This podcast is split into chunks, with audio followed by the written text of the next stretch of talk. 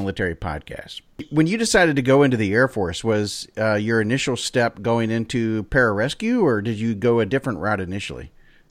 Um, yeah, I did. I went a, a different route. Uh, so I grew up in Elkhart, Indiana, close to South Bend, Indiana, right outside of uh, the Notre Dame area, and um, I wasn't sure really what I wanted to do. Um, the only thing I was sure of is that, and this is probably even more important. You don't always have to have all the answers, but uh, if you know what you don't like, then that can that can be a good steering factor for you. And so I I knew I wasn't ready for college, and I just went down one day and I um, I signed up at the recruiter, and I initially tried to join the army.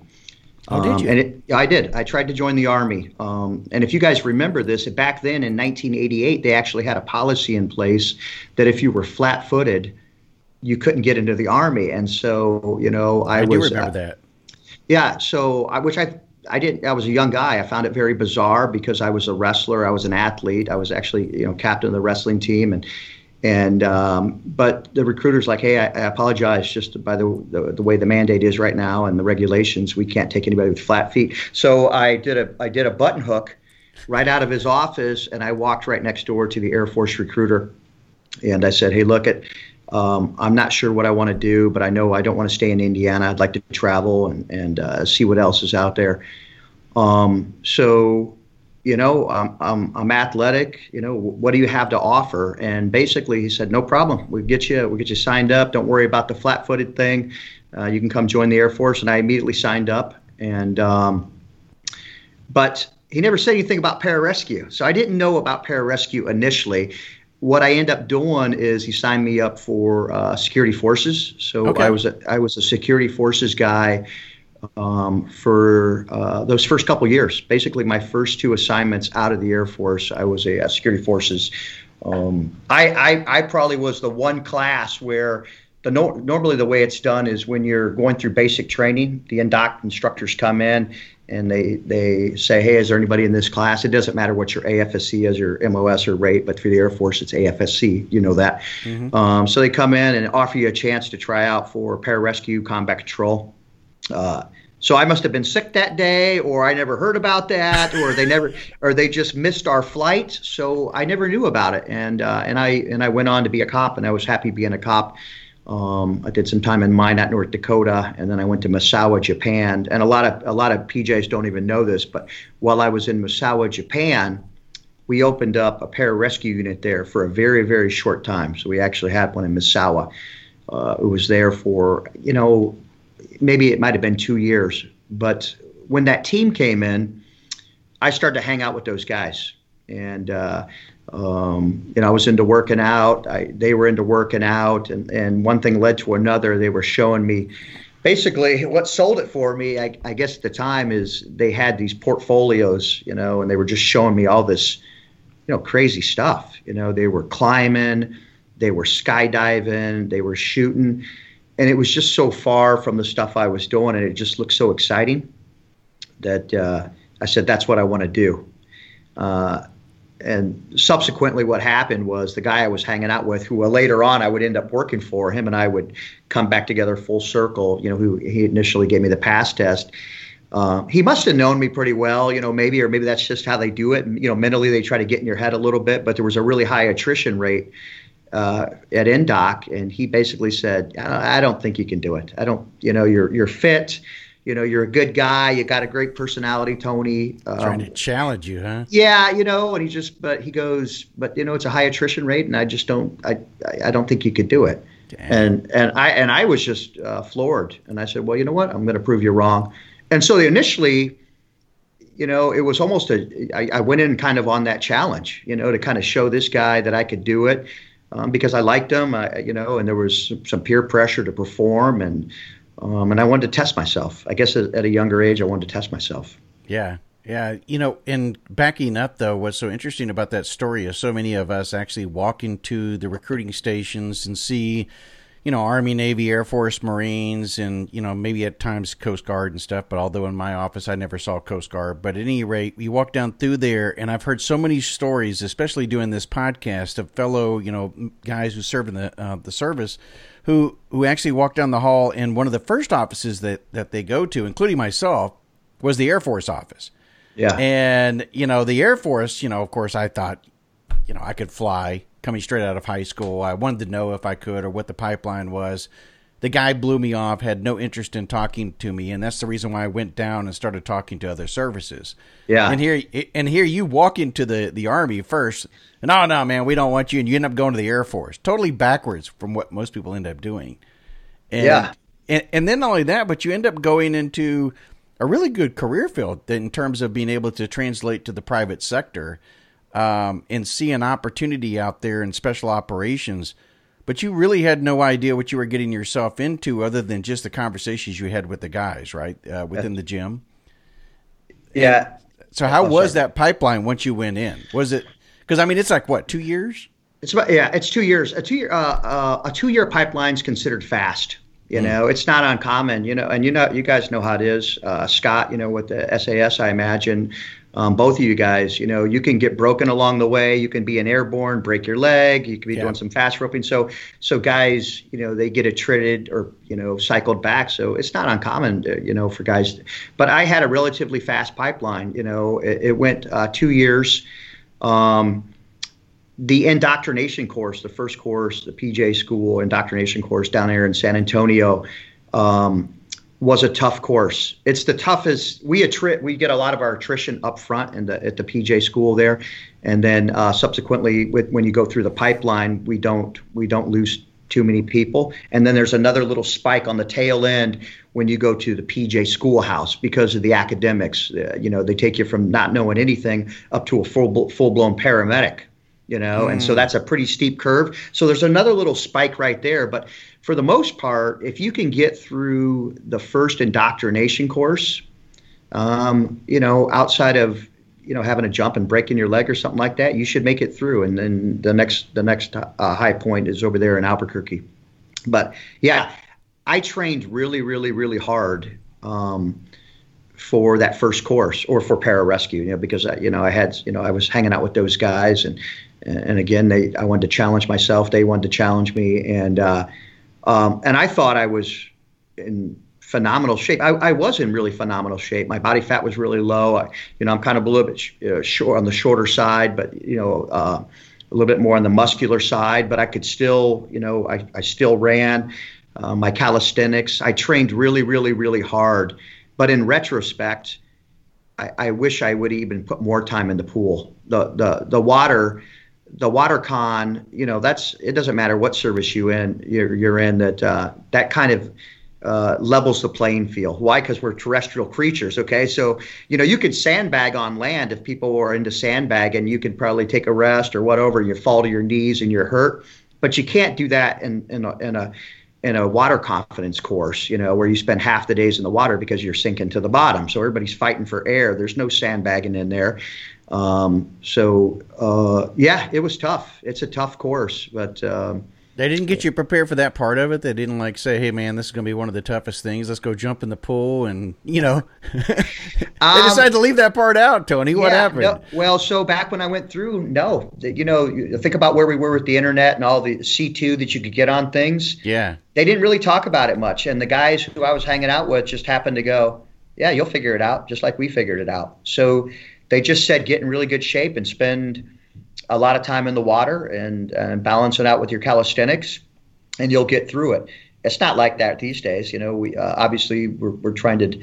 There's fundamentally there's some philosophical differences on how we train guys, and we try to give them as much time as we can. There's a lot of C2 they can gather, and uh, um, and for the most courses out there, you can see a lot of it on. You can get a lot off the internet, a lot off of YouTube, and you can train to the 10th week or 12th week or 16th week standard, and uh, Yeah. know, yeah, no doubt about it. Actually, there's probably um, several former PJs or uh, people that came from that community that are of the Air Force, you know, AFSOC or whatever, that are training individuals who may be preparing to even go. So, you know, yep. for them even enlisting or once they've enlisted, it's all right. Like, you know, we're going to put you within a pipeline to get you geared up for what you could expect.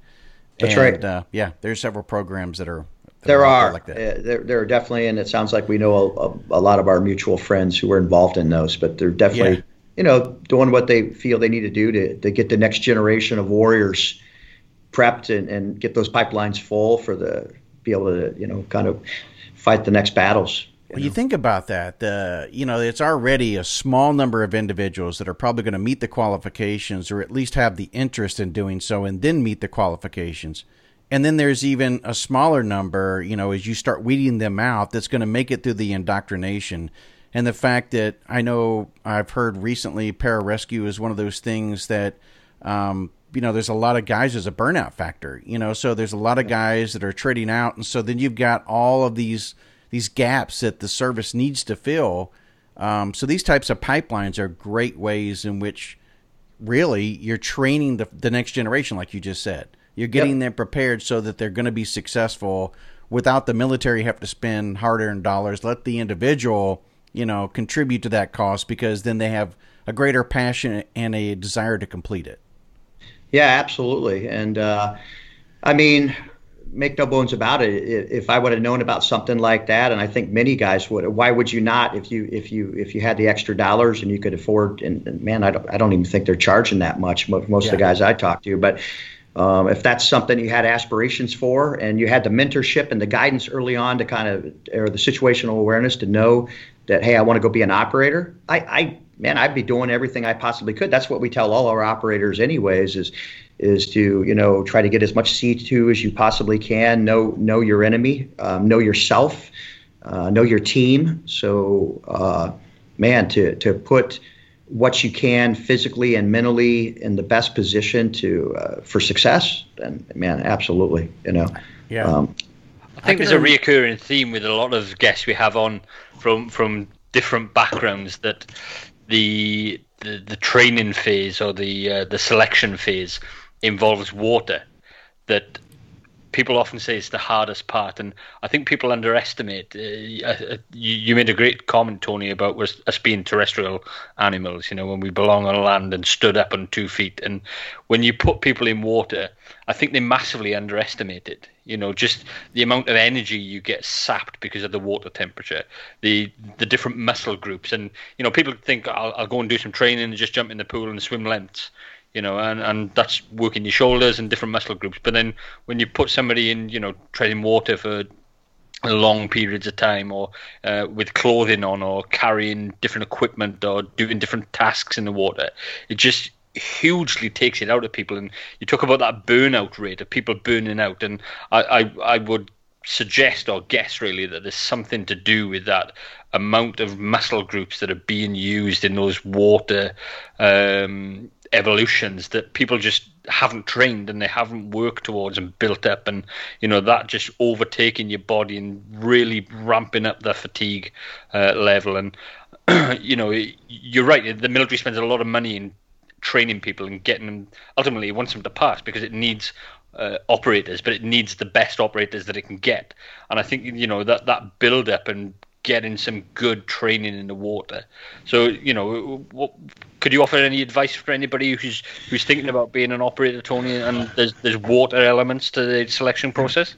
Oh yeah, yeah, absolutely. Um, because, man. It, it, most of those services at some point some at some course you're going to go through whether it's a combat dive course or something like that or whether it's the Indoc or, or BUD/S you know, um, you're going to spend some time in the water. You know, the physical component that, you know, when they have these uh, physical assessment assessment programs and, and things like that, you know, obviously we all know it's the mental the mental toughness, and you're trying to test the mental.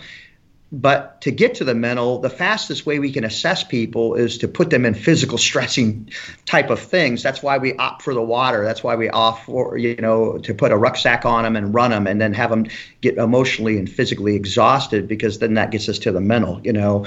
But the water component, so yeah, when guys tell me that like, hey, yeah, hey, I, am getting some time in the pool, I'm swimming laps and this and that, I'm always like, okay, well, you just can't make it all about swimming laps, man. You know, um, that that is why, at least my experience, when I went through Indoc, we had a couple, we had a couple guys who surfed, and there was a guy, there was a college polo player, and these guys actually did very, very well. And I think it's the component mixed with they were comfortable in the water. And there's a big difference between being comfortable in the water and then getting in the water to swim laps. You know, mm. putting the, putting putting the laps on. And I and I always tell the guys, I go, getting comfortable in the water is probably in my head the tougher of the two. So if you can learn to be comfortable in the water, because down there at Indoc and when you go to BUD/S and any of these type of courses they're they're not just putting you in the water to, to swim laps. It's like you're upside you're upside down and backwards, being flipped. You know, a, a, a zodiac falls on your head, and now you're penned underwater. You're tying knots. They're doing everything to kind of discombobulate you and make you all confused. So you really you really want to train being comfortable in the water. So that is one thing I tell them. I go, you got to go past just getting in the water and swimming laps, man. So you know, obviously we joke around. We're like. Uh, hey, uh, you know, find a couple guys, take them to the pool with you. Find some guys who don't like you very much, and have them go down there and just dunk on you a little bit. You know, you know, I say it in jest, but but you know, hey. I'm kind of serious too yeah. because because the instructors they're just trying to kill you. You know, but by the time you leave courses like that, you do feel, man, I, I think I could do anything, man. When you when you've been underwater and you're out of breath and you're just totally getting crushed and four instructors are on you just doing everything they can to not let you to the top well you know it, it prepares you for all the stressors that you're going to feel you know when it comes to going to war and all the uncertainty you know and and the confusion that's what they're preparing you for is being able to deal with that stuff really yeah, several yeah. several months ago, I can't remember when it, it, exactly it was. It might have actually been about a, a year or more ago. There was a PJ that shared a video of jumping in off the helo, hitting into high seas that looked like they were probably, you know, 8, 10, 15 feet seas.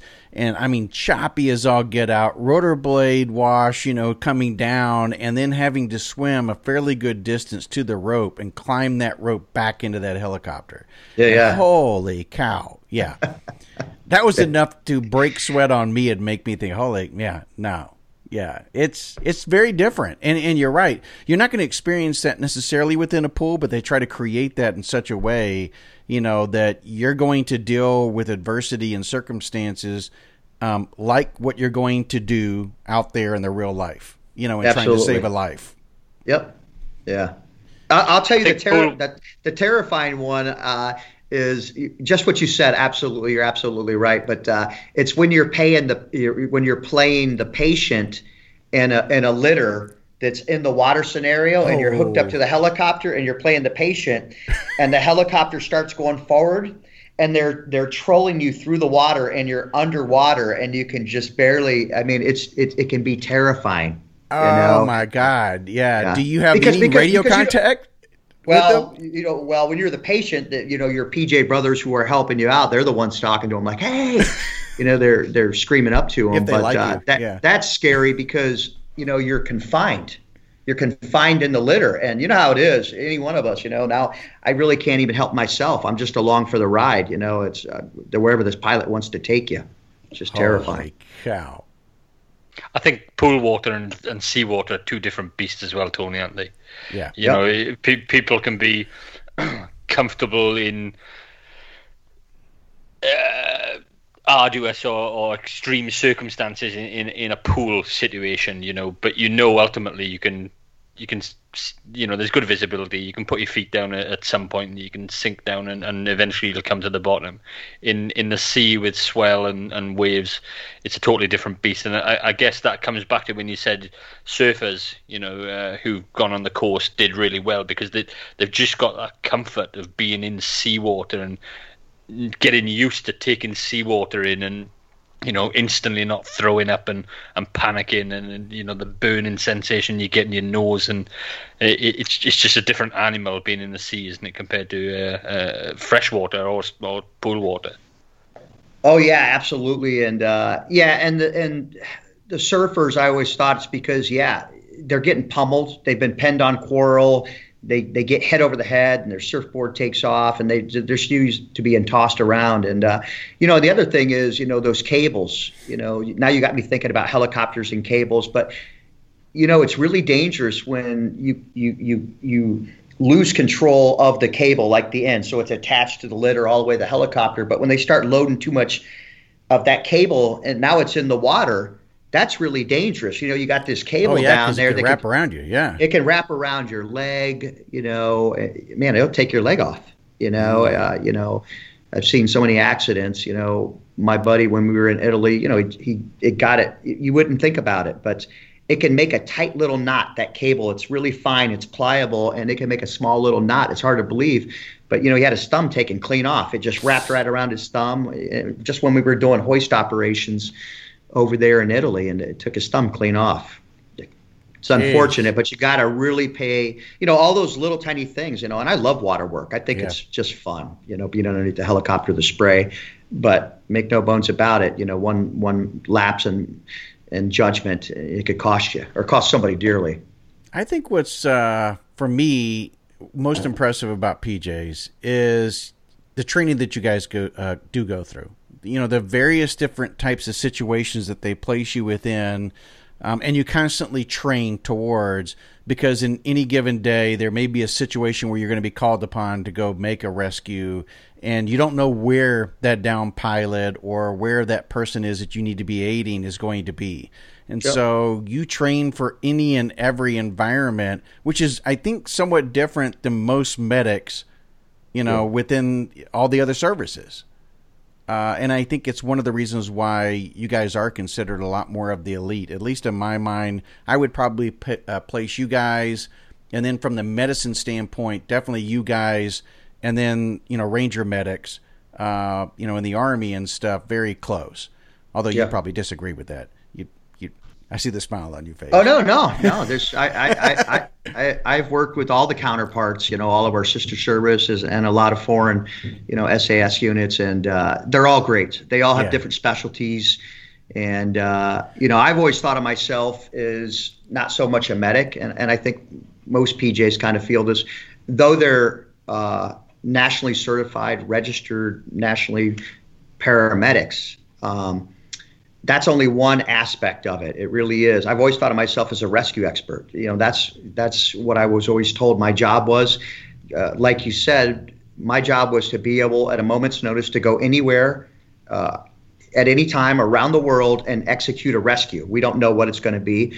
Uh, you know, I always like to say, you know, we're bad weather animals, disasters fairest children. You know, when people are running away from the chaos or Khobar Towers, they're coming out, we're going in. You know, like any of our, our, our forces who are rescue folks and who are medics. But I've always enjoyed the complexity of the rescue.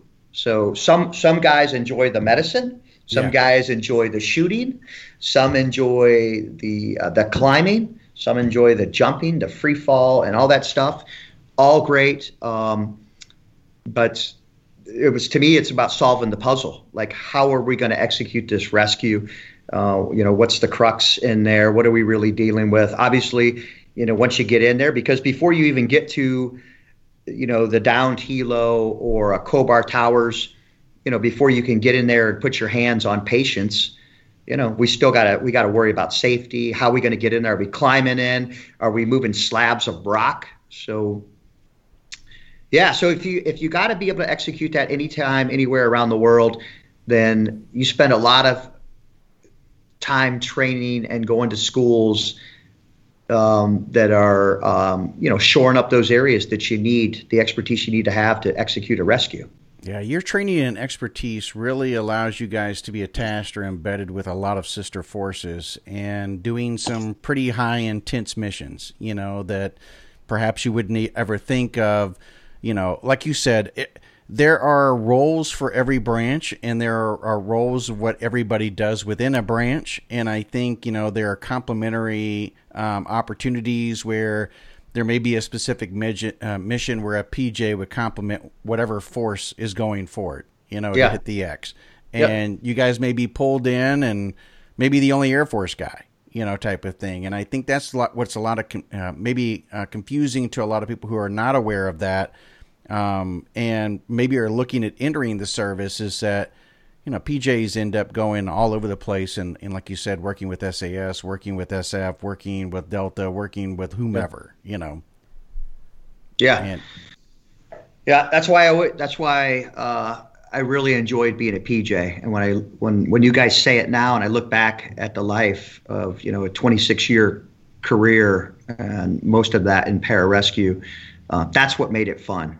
You know, I I like to move around and um, and work with different people. You know, and different teams and stuff like that. So uh, that was a lot of the reward and the, and the experiences you gain from moving around from different teams, you know, and seeing how these guys do it, and uh, and you and you and you take those lessons learned and you move right on to the next team. You can really garner a lot of life experience from from training with some of the highest, most respected SOF units on the planet. Um, you know, and just getting attached to them, and, and that's what was really it's it's really neat. And you know, the for pararescue, um, you know that's their primary job you know within the DoD that that's not a tertiary mission. Now everybody within the DoD all your services and, and I can't speak to how Scott does it over there with the SAS but within within uh, you know with our within our country all the respective services have an obligation to to do self SAR and and police their own and do the best they can for their own. Um, that's a tertiary mission. That's a secondary mission. You know, the Rangers have a secondary mission for for for rescue, but that's a primary mission. It's the DoD's primary mission for Air Force Pararescue. That's their only job they come in and sign up for. That's what they do on a day to day, and that's when they go down range and execute their job. That's what they do. That's their primary mission. It's not a secondary or tertiary. It's their primary. So, um, yeah. Yeah. I'm assuming that, like a lot of special operations in the op tempo, and and what you guys have in terms of you know experiences, um, I think one of our biggest challenges that we're seeing within the veteran community, especially within the SOF community, is post traumatic stress, and you know the issues related to that. Do you know how is it affected within your 26 year uh, career? How how did it really affect you? Um, and the people around you and stuff and those that you served. And and is it one of those things that you know um, well I know that we're really trying to face it and to tackle the issues and stuff that go along with that but in, in what ways has it really affected you or you've been able to maybe even aid others um, you know going through those experiences? Yeah so yeah I'll, I'll share a story with you. Um, you know because I I, I still remember exactly where this this was brought up to me because in some ways I guess I was was ignorant to the fact that when you when you talk about operators at the highest level, you know, the tip of the spear type of folks, it's a volunteer job. They're indoctrinated a certain way. Many of these guys, they've been thinking about it since high school. They they want to join this community. So I actually thought that when you talk about, and I never called it PTSD, but when you talk about combat stress, yeah, I'm I'm not saying that I thought that we were entirely immune from it.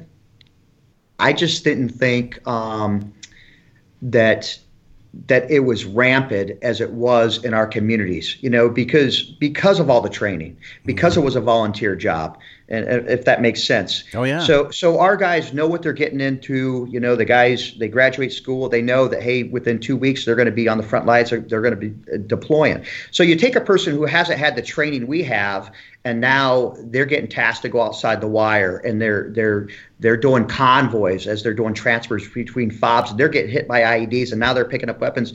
Well, they haven't had all the training I've had. So in in some ways, I was I was ignorant to the fact that our guys were actually being affected by it. So in 2000, in 2007, yeah, 2007, I had a guy who was was a PJ, a really good pararescueman. He was involved in a helicopter crash, and it was a it was a uh, it was a 47, and he was sitting in the middle, and everybody after him, I believe it was everybody after, and I might get this confused or I might get this messed up, but uh, everybody after him died, and everybody forward of him lived. Okay, and he was a critical guy. Okay, so he was one of the more critical guys, kind of right there on the cusp of, of, being really, really serious. So he spent some time in the hospital. So within about a year, he got out and got back up on the teams. Okay, so now this guy's working for me and um, ready to go back down, uh, back in combat. He's ready to deploy, and he's doing the pre-spin up, you know, the, uh, during the uh, pre-spin up training. And he's in charge. He's the team leader. He's a team leader, a good pararescueman, getting ready to take this team down range and we're like, I think we were eight days from taking the team down range. And he walks into my office and he goes, and he shuts the door. He goes, NG. So NG is my combat combat initials. I know you guys have your combat initials. November Golf. He goes, November Golf. Can I talk to you? I go, yeah. What's up? He goes, um, yeah. I can't take the team down range. And I go, what do you mean you can't take the team down range? Like you've been with them for those last three months, training them up. You're deploying in eight days. And he goes, um, "Yeah, I, I, just can't go." And I'm and I'm kind of like, "What do you mean you can't go?" And he goes, "Something's wrong." And I go, "You mean something's wrong in your head?" He goes, "Yeah, something's going on. I can't take the guys down range." And he was really nice about it. And I go, "Okay, yeah, don't worry about it. We'll find somebody to replace you." But that was the first time that I actually heard. That's the year it happened. That's the first time I heard of anybody talking about what I'll call combat stress and pararescue. Never. Yeah. That's that's the first time anybody ever mentioned anything like that. It wasn't unless it wasn't on my radar. But and this, you see how it went down in that office. It wasn't on my radar. So I sent an email up to our chiefs and I said, "Hey, uh, maybe we want to canvass the force." I just had a guy come in and say he's having some emotional problems, and he goes, "Oh, okay, really." So they sent out an email, and sure enough, we got these little onesies and twosies back from a lot of the different squadrons, and that's when we realized that. Um, hey, we're starting to have now. Look at where we were. You know, we're we're seven years in the war. You know, we're in, right. um, um, and we're at a pretty high ops tempo. You know, it's not it's not uh, a quick in and out. It's a sustained war now. It's a sustainment war. Um, but that's that's when I first first noticed it, and and since then, we've moved light years from then. Okay, now we have huge uh, initiatives called uh, Preservation of the Force and Family that's right smack within AFSPEC War or Guardian Angel or Battlefield Airmen. So the Air Force as a whole has come full circle on from that time all the way up to a huge initiative called Preservation of the Force and Family, which is taking care of our of our operators, mentally you know it's got different pillars that reside within you know spiritual you know social work the physical and mental to help out with the physical and mental stressors of war you know and yeah. uh that's one of the reasons why i asked that because i know that you guys are really at the tip of the spear of that in terms of a lot of different career fields you know you guys have really embraced that your leadership and have created uh, a lot of different programs. And, and I'm familiar with some of them, like you had just mentioned, especially within like the San, uh, San Antonio area and and uh, what they're doing there in the commands. Very commendable, and I think it is an area of focus. Um, but we, we also see it, of course, with those in the veteran community who are former PJs, who may at that time frame again because of the op tempo, what they were doing, and everything else it didn't seem like it affected them because they were in the mission, they were in the fight. That's right. They, they come back home, they have an opportunity to transition. They're not around those teammates, they're not in the fight, and then that's when you know those things uh, of the past and what they saw or experienced or whatever starts creeping up, and and those are the things that we really have to watch within the community. Yeah, you're absolutely right, and you know it's um, you know they I, I think the military has done, at least for, from my vantage, from where I sent and coming from AFSPEC or the AFSPEC war community within the Air Force, they've done a phenomenal job um, at, at trying to implement the processes and the initiatives um, at the pace that is is commensurate with how the Air Force and the DoD moves out. They've done they've done a they've done a great job. Uh, it continues to get better. They continue to put these things in place that that make our families stronger, um, and based off the lessons they've learned. And it's it's not a fault of the military. It's just how it is. You know, you know, nobody expected 9/11 to happen. Boom, we're right smack in the middle of it. And um, and some lessons we probably we continue to learn again, you know, things from from Vietnam and and, and our world wars, but um, from from at least where I sat and what I saw, they they tried to make the initiatives and put the things in place, the mechanisms that um, were that did the best by the men, by the operators. Um, as we started to hit those tipping points and, yeah. and, and, and, and, and started to understand them. I like what you're saying there because, you know, there is a period of, you know, you got to evolve. And, and like you said, um, you mentioned Vietnam, you mentioned, you know, even previous wars and stuff. When you look at those, you know, we didn't know what to term it. We didn't know what to call it. We didn't really, you know, shell shock. It was yeah. combat fatigue. It was, you know, other terms that you didn't really know how to fix. And you thought that it was isolated cases, not realizing that it could be systemic within certain MOSs, you know, and, and challenged because of the op tempo and the things that we're requiring of our forces. So I think there is a bit um, of evolving that has taken place through the war and learning – we have to be able, you know, we learn on the battlefield of, of medicine and techniques and everything to save lives. And the same thing is applicable as we begin to grow in, in the service of understanding post traumatic stress, traumatic brain injury, how to recognize those things, identify them early, you know, maybe put them on the bench, but not take them out of the fight necessarily. You know, where back as back in the day, it was an automatic discharge. Today, they're yeah. at least trying to find opportunities to salvage um, a service member who they spent a tremendous amount of money and training on, and, and see if there's an opportunity where they can keep them engaged, but while also trying to help them, you know, get fixed and, and their family along with that. So I, I think we're making um, better stride. We have a better we're, we're at a better pace now um, yeah. than what we were in the past. I would agree with you with a, a, lot of different commands. We still have a ways to go. Yeah, but there's a lot of unknown here as, yeah. as we begin to navigate through it.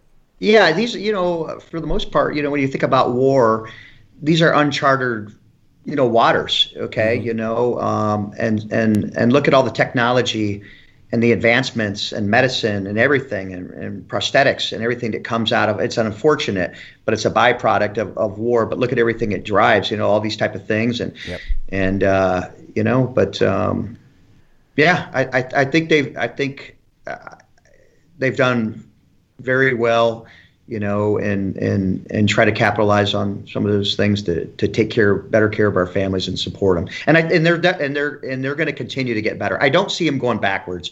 You know, that's what I want to believe, but I don't see them them going backwards in this initiative when it comes to taking better care of our families from from cradle to grave. You know, because what good is to invest in the operator? And yeah, he does that, and he and he does 20, 30 years, and, and our veterans who who give. Um, you know, uh, they're they're all to to go and, and execute war and and then to be to be at the most critical juncture as they separate from the military and, and to be broken and to, to be broken after that. So, um, you know, what I think what a lot of people don't understand is there's a lot of knowledge out there. There's a lot of best there's a lot of best practices on how to do this better. But when it comes to the human mind and the psyche, it, it doesn't have to be perfect. We don't have to have per- perfect mechanisms. The theme is perfect, if that makes sense. Mm-hmm. And if mm-hmm. you're trying to do right by the people and take good care of them, that part w- will resonate and help keep them stronger as they as they do their time in the military and separate after them after that, if that makes sense.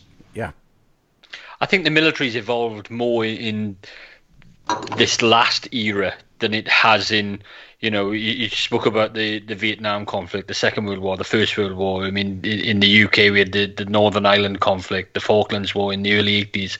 But the the Iraq Afghanistan period, or the, the global war on terror, the, the military as a whole has evolved more in the last 20 years than it ever has, I think, in, in its its entire life cycle, you know. And it's it's it's definitely moving forward in, in terms of acceptance and losing stigma, you know. And you spoke earlier, Tony, about you know as a, a an operator not thinking that it could affect you guys because of all the training you have and the understanding, the knowledge, the expectation of seeing and doing those things. But everybody's human at the end of the day, and everybody's got a you know a, a certain volume that your your you're your cap can hold.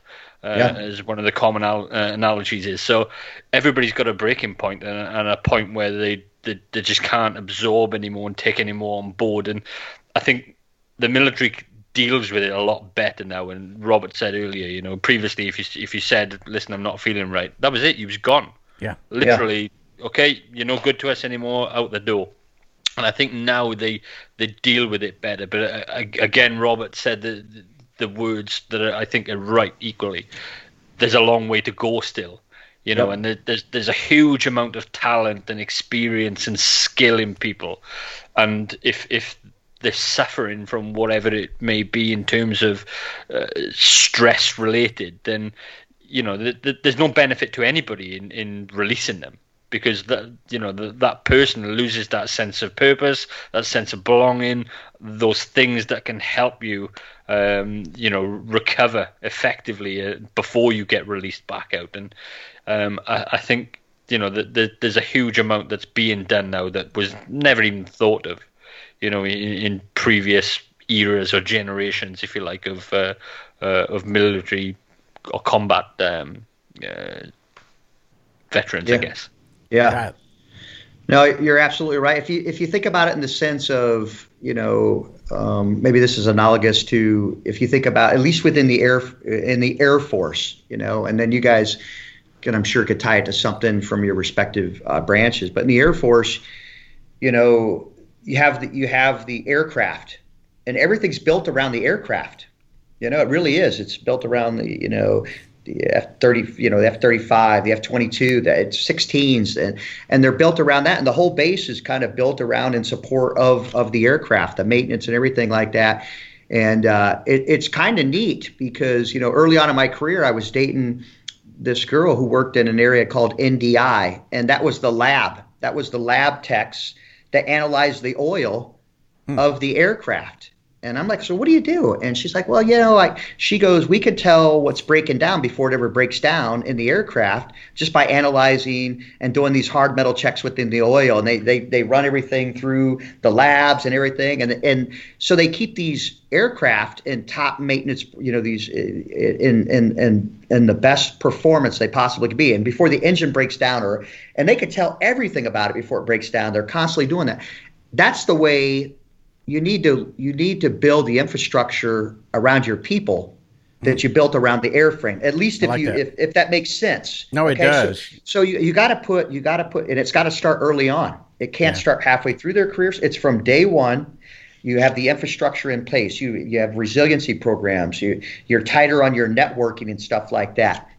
Uh, you know, it goes back to kind of what I was saying about, hey, it doesn't have to be perfect, but if the people understand that you're trying to get to perfect or we're trying to make the best programs we possibly that's still going to help them psychologically deal with things. And uh, so you know that that's the way i look at it. If you're going to build you have that around the airframes you know let's build it around the people the whole time while they're in the military. I, I would say that's a that's a that's a great suggestion. And i think part of the challenge is going to be and i think you would agree tony is that um, you know, we have tons of data that's probably available on aircraft because it was a single focused and so yeah. important to the mission set that we failed to see the thing that's most you know obvious in front of us which is the human capital side of this thing so now we're we're making a pivot we're doing a course correction and trying to capture data as quickly as we can to be able to combat and see leading indicators to how we can address the issues we're seeing with post traumatic stress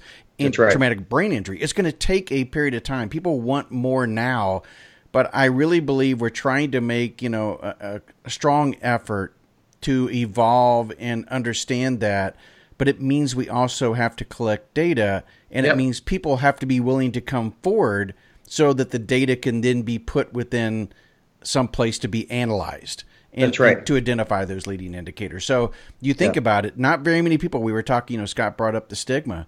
Not yeah. very many people up until recently ever wanted to go to command and say that they had, you know, an issue with post traumatic stress or combat fatigue or whatever, because that was it. Yeah. So it, you're talking about a short window where where we've really probably started learning, you know, and and that's kind of the difference. Now, I will say this though, you know, since Scott's on the uh, podcast, is that the difference of where we are today here in America to where you are in, you know, Scott with the British forces is like night and day. I mean, it's only been with what the last year or so. You've even created a program very similar to the U.S. and I mean, you're almost in in some phases, and we've talked about this in previous episodes, similar to you know not much beyond where we were in, after post Vietnam.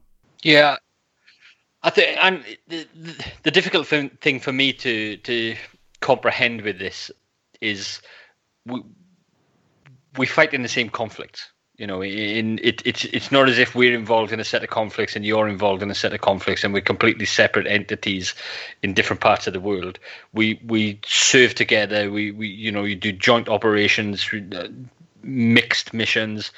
It's it's it's a combined force, you know, with and more than just the British and the American, but individually back in their home countries, then there there isn't the same um, grounding, there isn't the same understanding, there isn't the same availability of things, you know, and, and this is right the way up from uh, PTSD or um, post traumatic care uh, or uh, recovery programs. You know, we, we was talking on the podcast two weeks ago, I think it was, with um, when Nick Goldsmith was on the, the former Royal Marine um, uh, uh, about an operation that's available in the US. And you know, Nick had never heard of that, and Nick was has been diagnosed with complex PTSD, and the the benefits of that operation would probably greatly improve Nick's life, and it, it benefit him and his family immensely. But it, it's not you know it's not heard of. It's not the general practice over here but it's it's becoming more and more available within the US and you know e- even down to equipment. I, I remember going to Afghanistan uh, in 2002 and we we literally deployed in January with um, winter equipment for for uh, for basically the likes of Norway and things and nothing else. And we we got to we got to May, and the temperature swung completely over about three weeks, and we was literally I, I was in Gore-Tex lined boots, you know, uh, and and winter thermal socks. the sleeping bag I took with me was, you know, a, a comfort rating of minus 12 and it was just we, we didn't that was we didn't have any decent equipment you know we was we was in a desert environment in in dpm temperate um, e- equipment you know. There was there was just nothing. And we cleared um, uh, uh, what was a new camp for the americans next door to where we was um, for for you guys to come in and take that over and I, I remember, I, think I've probably told this story before, Robert. Uh, I, I remember the, the Americans coming on the handover day, and my team had cleared this um, this old barracks, and all these Humvees coming down the road, you know, and, and the guys are on the top on the 50 cal in, you know, uh, American football jerseys with their uh, um, body armor over the top of it, and I just thought that you know this this is like an, a movie with the way you see Americans portrayed in the movie. But when the guys turned up then and, and you know, he's talking and just having a conversation and, and take my job is to take the guys through and say, right, we've cleared all these rooms and go in and show them everything. And, you know, we was just having a general conversation and we was talking about equipment and things and we was like, we don't get any of that shit. What, what's what's going on here? That we we're in exactly the same conflict. We you know we're now neighbors effectively in in our compound was next door to this new compound that we cleared for you guys. And you know just basic things like i hadn't I hadn't seen a you know a a, a, a can of coke in probably three months and the guys are turning up with great big slabs of pepsi and snacks and things and it was just like the, the difference between two militaries. And i think it's mm-hmm. there's always been that gap mm-hmm. you know, in, in terms of services, equipment, from the very basic stuff, the trivial things, right the way up to the important things. Uh, and you know, I think budget comes down to a lot of it in terms oh, yeah. of budget is phenomenal compared to, to ours in, in, in the UK, and you know it it it shouldn't be that way in terms of us having to think of you know, uh, or set up our own programs that are expensive, uh, you know, and resource heavy because you guys have already done that and you've got the budget to do that. You know, that that for me, that there should be joint services and and combined uh, and supporting each other and you know budget sharing almost and getting our guys on your programs or there's no point in reinventing the wheel i think is the, the common phrase robert and i often talk about. And i just think there's a huge amount that you know we, we could learn likewise uh, with with sharing. And I, I know there's a lot goes on in um, British with, with you guys over there and you guys over here. As you said earlier Tony you was you were yeah. stationed in you know uh, but I, th- I think there's there's more opportunity for collaboration particularly around the back end of things, you know, the, the post service um, care, treatment, you know, just your GI bill compared. We don't have anything like that in, in the UK, you know. Yeah. So it's it's the, the, there's there's a huge amount of opportunity, I think, for for collaboration and you know cross pollination of learning, I guess, um, between the, our, our, two countries, and it's just a shame that it doesn't happen. It doesn't yeah. get done.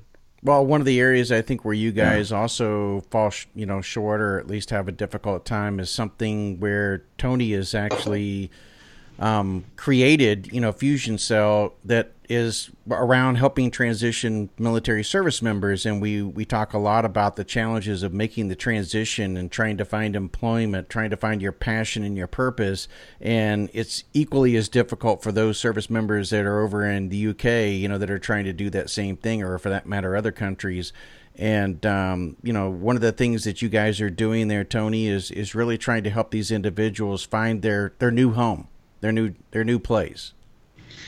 Yeah, absolutely. Um, so, just to give you some you know background on that, it, it's because so uh, um, I I I separated. Let's let's just say I separated from the Air Force on Friday. Well, on Monday I started. Uh, I, I was lucky and fortunate enough to be in a position or an opportunity to to buy a business. And so I bought a company called SEI, and I started running that thing on Monday after I separated on, on Friday. And uh, so I continued to, to stay plugged into to the AFSPEC war community and kind of the soft community um, by training those guys through SEI. And then a year later, um, a buddy of mine that I spent some time at one of the units, we started up. Uh, he wanted to start up something to help address uh, combat stress, PTSD for PJs, uh, combat rescue officers. So we started up the Pararescue Foundation. Okay. So because of those ties, and I see the community a lot uh, through the Pararescue Foundation or through SEI, where they'll come up for regular training, I started getting all these phone calls from guys who were getting ready to get out. You know, they're they're a year from getting out, and then some guys called me up, said, "Hey, I need to, I want to find a job. What's out there?" I'm like, "Well, when you getting out?" They're like, "Well, I got out Friday," you know, and and so I was basically doing what probably predecessors before me were doing, and other guys that were in the operator world. I was pushing them back overseas to do contracting stuff because oh, yeah. that's where a lot of our guys where they're comfortable too. That's where they're comfortable. And they have we had a lot of network there. The money the money was good, and so you know so a lot of these guys were like, "Hey, I'm not sure what I want to do," and I'm like, "Okay, hey, call this guy. They're looking for they're looking for PJs. They're looking for SEALs. They're looking for guys, um, and you know, see how that works out." Well, I had five good friends of mine either get hurt, maimed, or killed. Okay. Wow. And then the last, the icing on the cake was a good buddy of mine. Once, once I moved up here to New Hampshire, you know, I ran into an old, uh, you know, SEAL buddy of mine I said, "Hey, what do you think about coming out doing some work with uh, with SEI and the company?" He said, "Yeah, absolutely. I got to go do a contracting gig," and he went and uh, basically got his legs blown off. So when that happened, it got me thinking about like, you know what? Why don't we try to offer some different opportunities to our our our guys who are getting out? Okay, because some of them, no matter what, they're probably always they're they're going to want to be gunslingers, no matter how you know they're just cut that way, and no matter you know how long they stay in, even if they were older, that's what they want to go do. Yeah. But I don't think that's the norm for everybody. mostly if you if you have a traditional life you have some kids you get older you make your way from the terminal area up to the you know you're doing time at the pentagon you become a chief you become a sergeant major and you have family and and so you know you you you you graduate up to the strategic positions and maybe you don't want to go back into that but what you'd like to do is you'd like to find a comparable um, job that is commensurate with the strategic job you've been doing maybe at the pentagon or some of the higher ranks of being you know, a master chief, a, a sergeant major, um, a chief master sergeant in the Air Force, or or an officer. And so, uh, so I wanted I wanted to start leverage in my business connections. So I ran into a guy up here. Uh, there was a iHeart Radio talk show host by the name of Jack Heath, and he was a real prolific, and he is a very prolific guy up here for helping veterans. And so all these folks kept saying, "Hey, you should go go talk to Jack. Go talk to Jack. You know, very well connected, nice guy." and just done a lot for veterans. So him and I got together and we said, hey, you know, why don't we just start here in New England, and we'll just uh, we'll come talk to some of these companies and see if they're if they'd be willing to. Uh, I know it's like grassroots. It's like you walk in there like, hey, would you be willing to hire qualified veterans? Oh yeah, I'd be willing to hire qualified veterans. I mean, if you could show me a qualified veteran and you get an yeah, application. What does that look like? Yeah, yeah what, you know, and absolutely. So that that was the startup of really of Fusion Cell and then um, and when you when you think about only having so much capacity, I mean, look at what you guys do. You know, you guys are busy and you only have so much time in a day, and and you're trying to cover down on the things you can cover down on. Well, initially, I was looking at it just for you know taking care of like my community and some of the operators and and trying to find some of these guys.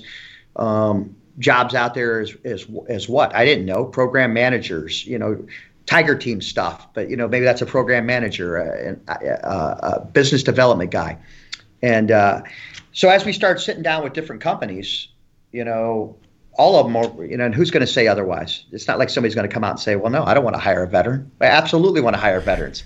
You give me a qualified veteran, Tony, and I'll hire him as long as I have a job opening and I understand what he does, and we can see how we can we see how to make him fit into uh, the company. You know, if I go down to Wayfair and we talk to them, you know, I even I joke around about it, but uh, you know, we chatted with a couple companies, and I remember the guy going, "Well, Tone, you know, I don't know, you know, I, it's not like I need a seal to take the building down." I go, "Yeah, you don't, but you know what? Um, you probably could use him as somebody to lead teams, you know, to to to drive." To drive other components or cells of the organization, we can we can we can find out where to put them and stuff like that. So, um, so eventually, Fusion Cell has grown into um, a company where we have an investor now, and, and it's it's it's growing to a level where we're taking on. We have clients, and then we have uh, veterans who are obviously getting out every single day looking for jobs, um, and we take them on. And we have clients who are who are um, wanting us to help them find these these qualified veterans that we said we could find them, and, and that's what we're doing. So that's what Fusion Cell is. But where I was going to say from a capacity where it grew outside of just helping operators and it, and it grew into helping all veterans, all rates, MOSs, and AFSCs is because when I'm sitting down with with these different companies, they're like, well, yeah, I could use some of those guys, but you know, right now I have 200 openings right now on the floor or I, I got 300 openings for you know I need a I need a logistician. I need 10 ITs I need business development people. And so that's where it kind of opened my eyes into like okay well there there's there's a lot more jobs out there. We're going to have to open up the aperture here. So that's that's your MOSs that's your different services. So we it, it opened up to uh, increase the pool of all for all veterans I think the challenge that I've seen, you know, in my time within the private sector is educating, um, educating the private sector on what veteran, you know, what a veteran can offer to them, not just in soft skills. I'm talking about even hard skills. You know, there's a lot of different um, MOSs that that really are preparing them to transition very easily into the private sector if a company can actually see those benefits, see the value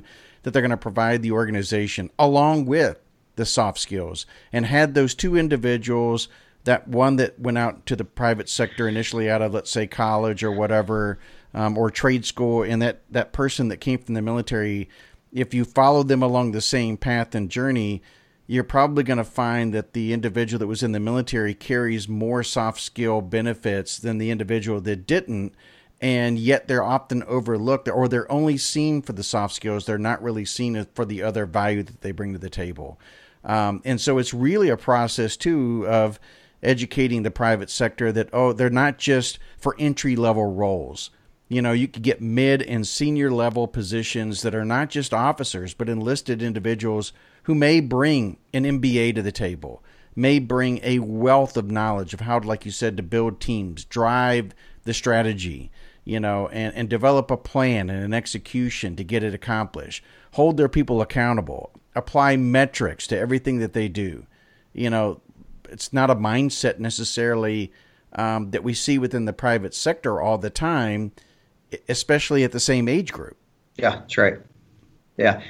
So so here so I'm just going to share my philosophy on this because this is this is where I want Fusion Cell. This is what I want Fusion Cell to grow into because this is absolutely what you said is is so bewildering to me.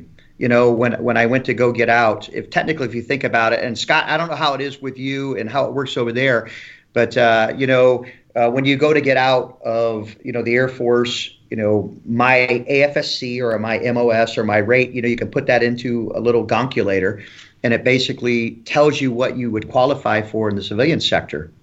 And uh, but it doesn't take into account all that other stuff you talked about, yeah. like your worldly your worldly experience, your soft skills. It doesn't take into account that hey, though he was a PJ, you know, I served at the highest levels of, of strategy and strategic st- type of stuff. That it doesn't take into that. Um, so it's it's hard to believe. Like if you take somebody who's been in the civilian the civilian corporate world and they go from they make their way up through Wayfair and they become a middle manager or, uh, or a, maybe even a senior leader from Wayfair they can kick over to Google, and then after that, they can go to BAE, and and everybody yep. understands how that looks. But but you can be an institutionalized officer enlisted in the military, and then when you go to get out, there's this huge gap. Yeah, you got to translate huge, all that. That's right, and it's really it's really hard to believe. So the way I look at this is, it's hard to believe that as long as the military's been around, and as long as the civilian components that have been around, and we can start with the civilian companies that support the military, all your big, huge companies. We could start there, and we could take this all the way across to the workforce. But the fact that we've been around and we've had our military this long and they haven't come up with and, and looked at it like, let's form a relationship here, almost like a pipeline. But it's a, a two way street, though, because you yeah. remember there's an us and them mentality on both sides of the fence. Yeah. You know, I see it at least. I see, you know, a lot of people within the civilian community don't understand why it is that you joined uh, the military, what it is that you truly did. I mean, they think you're putting bullets down range. You know, that's all you're doing. Yeah. Um, they don't understand what you bring to the table. It's yeah. hard for you to articulate that back because it's not the lingo that you speak. Whereas that other individual who's your yeah. peer in terms of yeah. um, education, uh, education experience can articulate it. Like you said, they know how to sell it they know yeah. how to package it. It's that it's that yeah. skill gap that we're talking about, uh, educational gap. No, you're right, Robert, and and that's where I was talking about. So so look at it like this. Um, it's because nobody's really taken the time to do it. Yes, but it's correct. but it, but it's a missed opportunity. It's a missed opportunity on both parts. It's a missed opportunity on the DoD's part. Totally it's agree. A missed, it, it's a missed opportunity on the civilian sector's part. If you think about it this way, if we take a ladder, so just picture a ladder in your head just a ladder with rungs.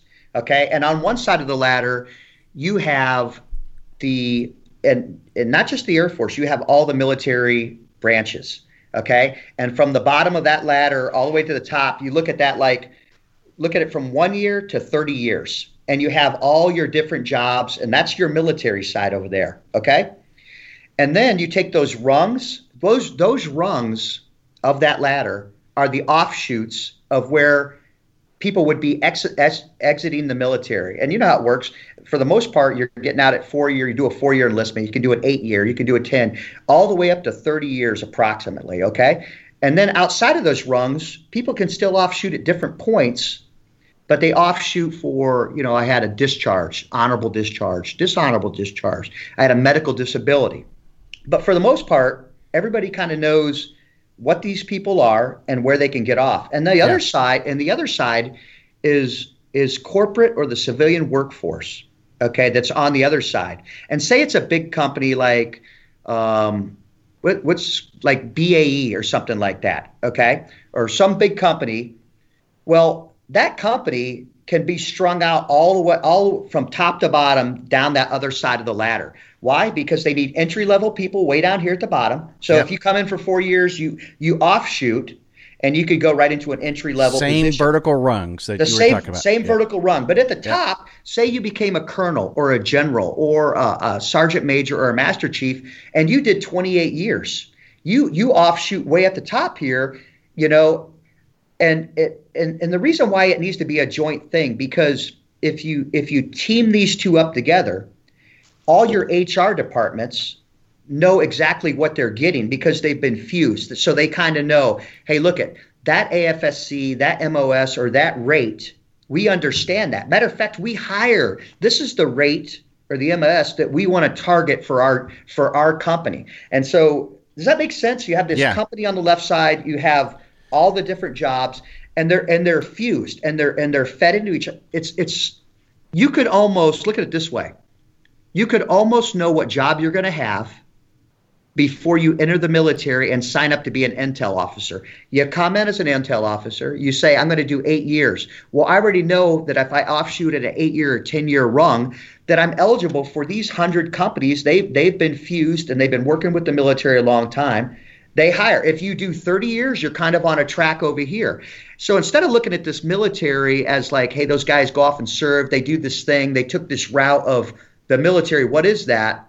You look at it like, that's a pipeline. It's a pipeline that feeds our country. Mm-hmm, mm-hmm. in the civilian workforce. Does that make sense? Yes, it does, and it's a, it's a challenge that Scott feel. Uh, I I can feel your pain already um, through Scott, this whole thing. Yeah. Tell me, am I am I off base on this? I I, th- I think you you you're one hundred percent on point with it, Tony. But I think I think that exists yeah. in certain companies, it, and they, and they don't want to share that with anybody because they're creaming all the talent off. They got the pick of the people coming out of the military, and people like people like Amazon can relate military jobs to Amazonian jobs. Yeah, and they know that. So the the companies KPMG, Deloitte, Amazon, the the big companies, or the companies with big military recruitment programs, they know what's going on and they know that translation piece. And that word, and Robert said earlier, and we, we, we, we speak about it regularly. Translation is the key to it. It's it's it's two languages, isn't it? Yeah. The military is yeah. a language from one country, and you're emigrating. You know, you're returning essentially back to civilian street, and you're moving from one country to another, and they speak different languages, and you've got to you've got to pick up the new lingo now to to fit in. But I think some of these big companies they can do that for you, and they can say, "Well, listen, I suggest this role. You come in as a team leader, come in as an area manager, come in as an ops manager, senior ops manager, program manager. That's the job for you. Come and have the interview with us, and, and they'll they'll walk you through which job they think you're going to be good at. Their yeah. interview process for military people is flexible and robust enough that you do really well in the interview. Actually, let's go to the job above. You don't do so well, maybe let's go to the job below, give him 12 months in that, and then move him uh, into the original job that we thought. But they know roughly where you're going to go. But they're not going to share that with people because they're going to lose that talent pool then because everybody's going to know. So you you know all all these logisticians coming out of the military, huge numbers of people yeah. with logistics experience. The the world revolves around logistics. You know, the the biggest company in the world is, is essentially a logistics company. Yeah. You know, and, and if all these other companies know it, all that talent is going to be spread amongst all the different companies. Now that's beneficial for everybody leaving the military. It's not so beneficial for the people who want the cream uh, off the top. And the only way to get that then is financially, isn't it? Yeah. You've got to offer yeah. an extra buck, an extra two bucks, an extra ten bucks an hour, whatever it might be, package wise in, in senior roles. So that that's kind of a, a, closely guarded secret for for the companies that do it well, and we all know the companies that do it well. But the the military is not bothered in doing that. Thanks very much. I've you know I've I've had my eight years from you. I've had my twenty years from you. I've had my thirty two years out of you. Thanks very much. Thanks thank, thanks for all you've done. Out you go into the big wide world and they're not interested in helping with that piece. I don't think. But the the the the solution that you just said, Tony, is perfect. You know, and and and that example of the ladder with you know military on the left and civilian uh, careers on the right and, and the vertical rungs are mapped out is, is, a perfect solution. But I don't, I just don't think you'd get buy-in from either side because one set of people want to keep it to themselves and the other people aren't really invested in it. It, it, it doesn't give enough reward for them because it's dead money, effectively dead resource, isn't it? Because it's going for people leaving. So it's it, it, it is the perfect solution. It just would take a hell of a lot of buy-in from both sides to, to get them both to commit to it, you know, on a widespread uh, point. I'm going to say something that's probably not going to be um, like too much, but I can see on both sides of it. You've got a transition assistance program that's focused on incenting uh, or incentivizing um, uh, an organization based on how many people attend a mandatory class before they separate. So it's it's mandatory; they have to come. Yeah. But they get measured on how many people come, not how many jobs they fill. On the opposite side of it, you've got the private sector, to your point, that are creating military friendly um, programs to attract or at least get the soft skills and people that they can put at very entry level types of roles or a little above an entry level. They benefit because they get an outstanding person with traits and qualities and characteristics that they absolutely want and value as their human capital within their organization. But they don't want to take the time, and I'm calling you out, you don't want to take the time to look at the military skills well enough to see along that rung if there is equal play there because they don't feel that you paid your dues in the military in the private sector just like the military wouldn't accept accept somebody who spent eight years in the private sector and they now should come in other than the medical field they now should come in as a as a captain you know in the uh, the military. Hey i was a, a director level vp level individual in the private sector. I should be a lieutenant colonel or a, you know um, you know a major uh, yeah. within the military. So I'm just kind of trying to play the devil's advocate here that what we've created is um, a program where we're trying to play nicely and we're trying to help a transition. Um, and we do that through either a transition program as you're getting out, or we do that through uh, military friendly companies. Um, that that's what they call themselves, you know, which which yeah. really they place positions out there that they want to that they're not going to see you as an equal person but they're friendly. They're yeah. military friendly. It's not a bad thing either way. Yeah. It's just we have to understand some of the landscape that we're in.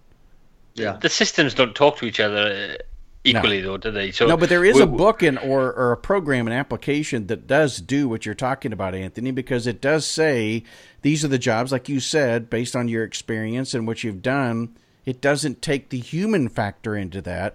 No, that is kind yeah. of what's missing on the on the private sector side but yeah. yet they're That's not going to see you. though, isn't it? That's it like is, for like. It is. You, yeah. You're, you're, you're, but we have we have artificial UK, intelligence now. We should be able to yeah, figure this out. But it, you know? it, it, it, it needs yeah, a little bit of the human touch to, to understand. You know what what what did you do in your time? Because whilst I might have been you know a, a royal engineer and an electrical engineer, so in, in my job spec, it's going to match me up with either being a a construction person because I've got a combat engineer trade.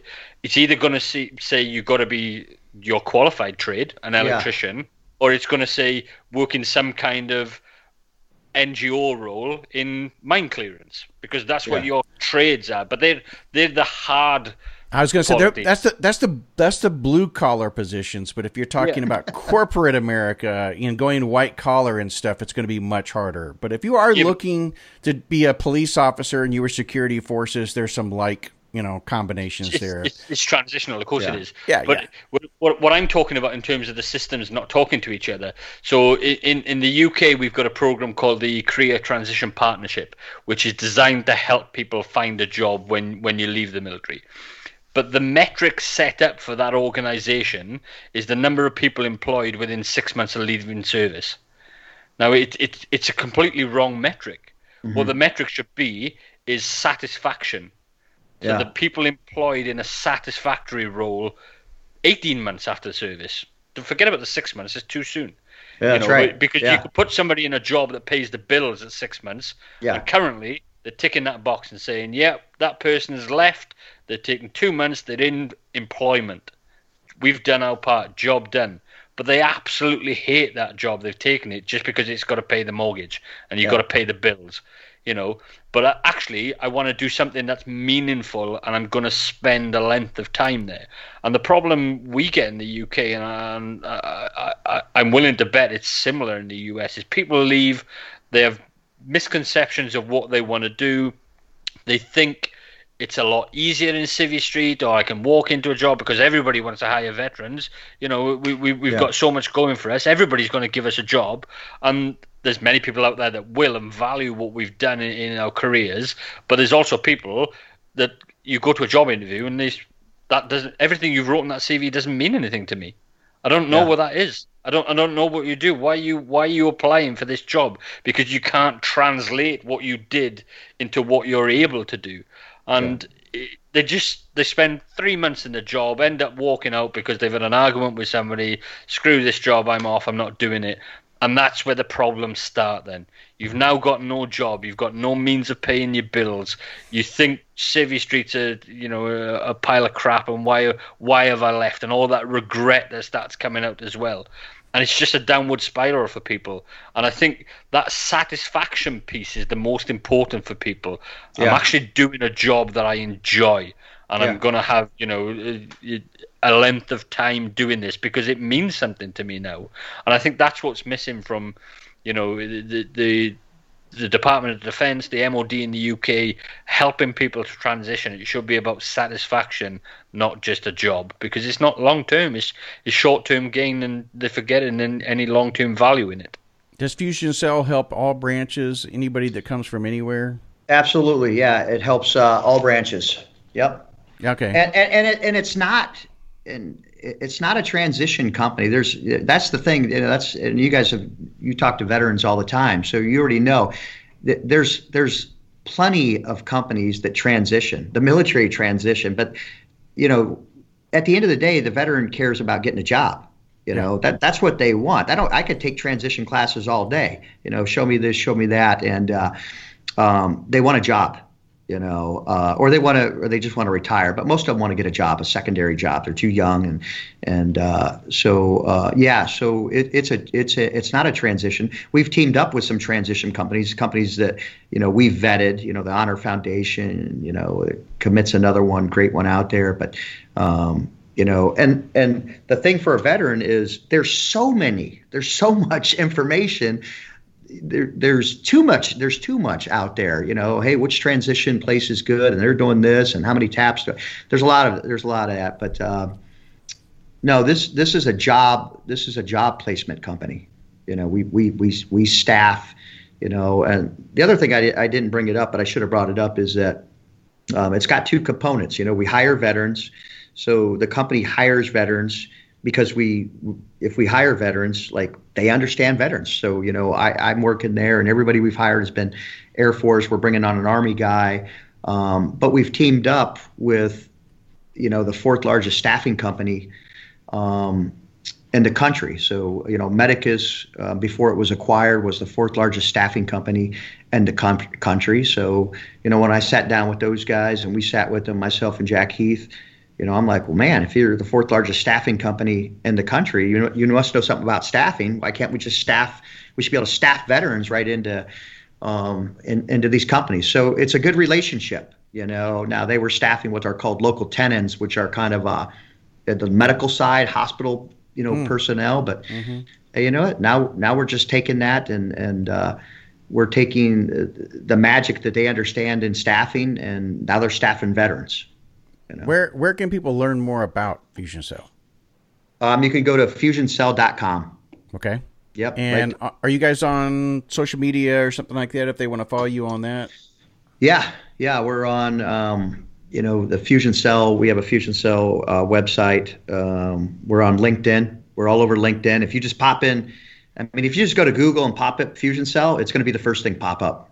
It'll be the first thing pop popping up. And uh, um, for all those things you guys said, Scott, you know, and and uh, Robert, like um, this is this is a a veteran company, okay. Um, and going back to all that resiliency, I have a I have a a, a, a different philosophy on taking care of veterans, and it starts from the very beginning. Okay, so like we were talking about, you got to put the resiliency in place, you got to put the infrastructure in place to take care of the veterans because some people get out some people do four years and they get out. Some do eight yep. some do 30 i was an institutional some, man so i do some get medical discharged like tomorrow. Some get medical discharged. So yeah. so waiting waiting for the last year as you're trying to transition and trying to clean up all that mess or the last six months or even the last two years for somebody who's really self-aware and really thinks they're on their game i'm telling you that's not when you do it.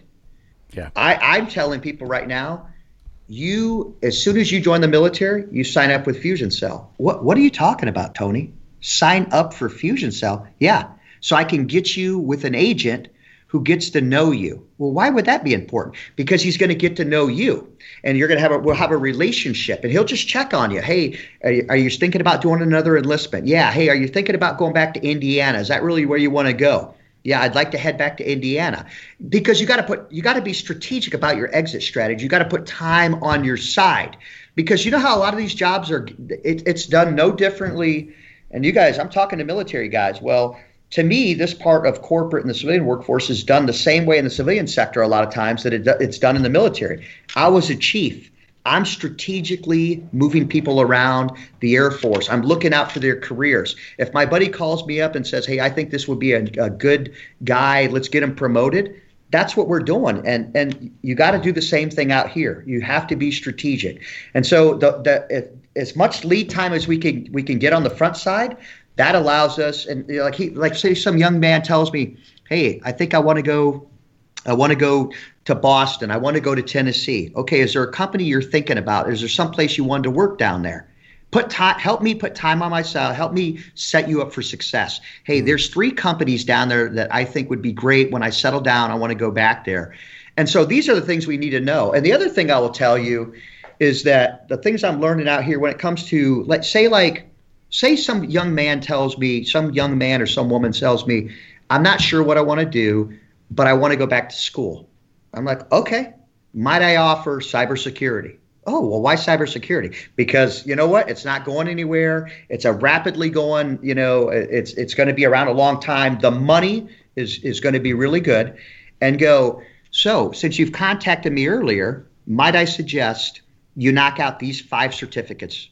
How, how much time do we have? This one's 13 weeks. This one's eight weeks. Your TA will pay for it. Your GI Bill will cover it we can probably add another zero because sometimes what I'm learning out here is having certain certificates and qualifications. It's more important than a damn degree. Yes, if that makes sense. Well, but I can't. And it, but we can't do that at the last forth. minute. That's yeah. right. But we yeah. can't do it at the last minute. That's why. That's why you have to you you get them on board early, just like the resiliency programs and all that other stuff. You you you you help them from cradle to grave all the way through. You get them early and you take care of them through while they're in, and that way they have a they have a better exit strategy on the way out. If that makes sense. Yeah, first program I've heard that actually does that. I give you guys big kudos because, um, and now if you can just bridge that divide of what I was talking about oh, from oh, yeah. those military friendly and educate them on the, the hard skills and soft skills and how that rung meets across. Holy crap, you've you've created now like the path and the yeah. probably the only path. Of course, there probably probably be competitors listening to what you just shared, Anthony. You know, going, "Hey, man, I can I can put this thing together. I can do the same thing." Uh, but hey, that's the beauty of the whole thing and the and the uh, that's uh, the way it is, world, man. right? You know, yeah, that's right. Yeah. Challenge you, you know, yep. bring it on. But yep. um, I really appreciate you taking time and and sharing not only your military journey, but of course what you are doing to help veterans today as they're they're making the transition. I know you don't look at it as far as the transition thing, but you know, it, like all of us are going to transition at some point in our military career. And like you said, it's either going to be tomorrow because we didn't expect it, it's going to be four years at the end of our enlistment, or 30 years, or sometime in between because we set that date ourselves. But we also may be surprised that the military created a date for us, and, and we need to go ahead and have some kind of exit strategy, a plan to move forward so that we're taken care of, our family's taken care of. You know, we got food on the table, we got a path forward, we're doing something we're passionate about. And I, I really appreciate that what you guys are doing is doing having those conversations on the very front end to lay that path forward and, and allowing that individual as they grow within the military to even pivot and change based on new likes, That's right. new things that they're witnessing or experiencing. Um, and you're building a hell of a network while doing that by getting in contact with you guys. So, yep. Tony, I appreciate it. Um, I, I, commend you guys for what you're doing. Wish you nothing but the best out there as well. And uh, like I said, once again, thanks for coming on the show. Hey, Robert, uh, Scott, hey, I really appreciate you, you letting me come on and, and taking the time and listen to, you know, me just badger here or talk on, but uh, it's been an absolute honor. And uh, thanks for your service also and everything you guys do uh, when it comes to continuing to uh, mentor and help mentor veterans and taking care of them. So I appreciate it. Thanks a lot, guys.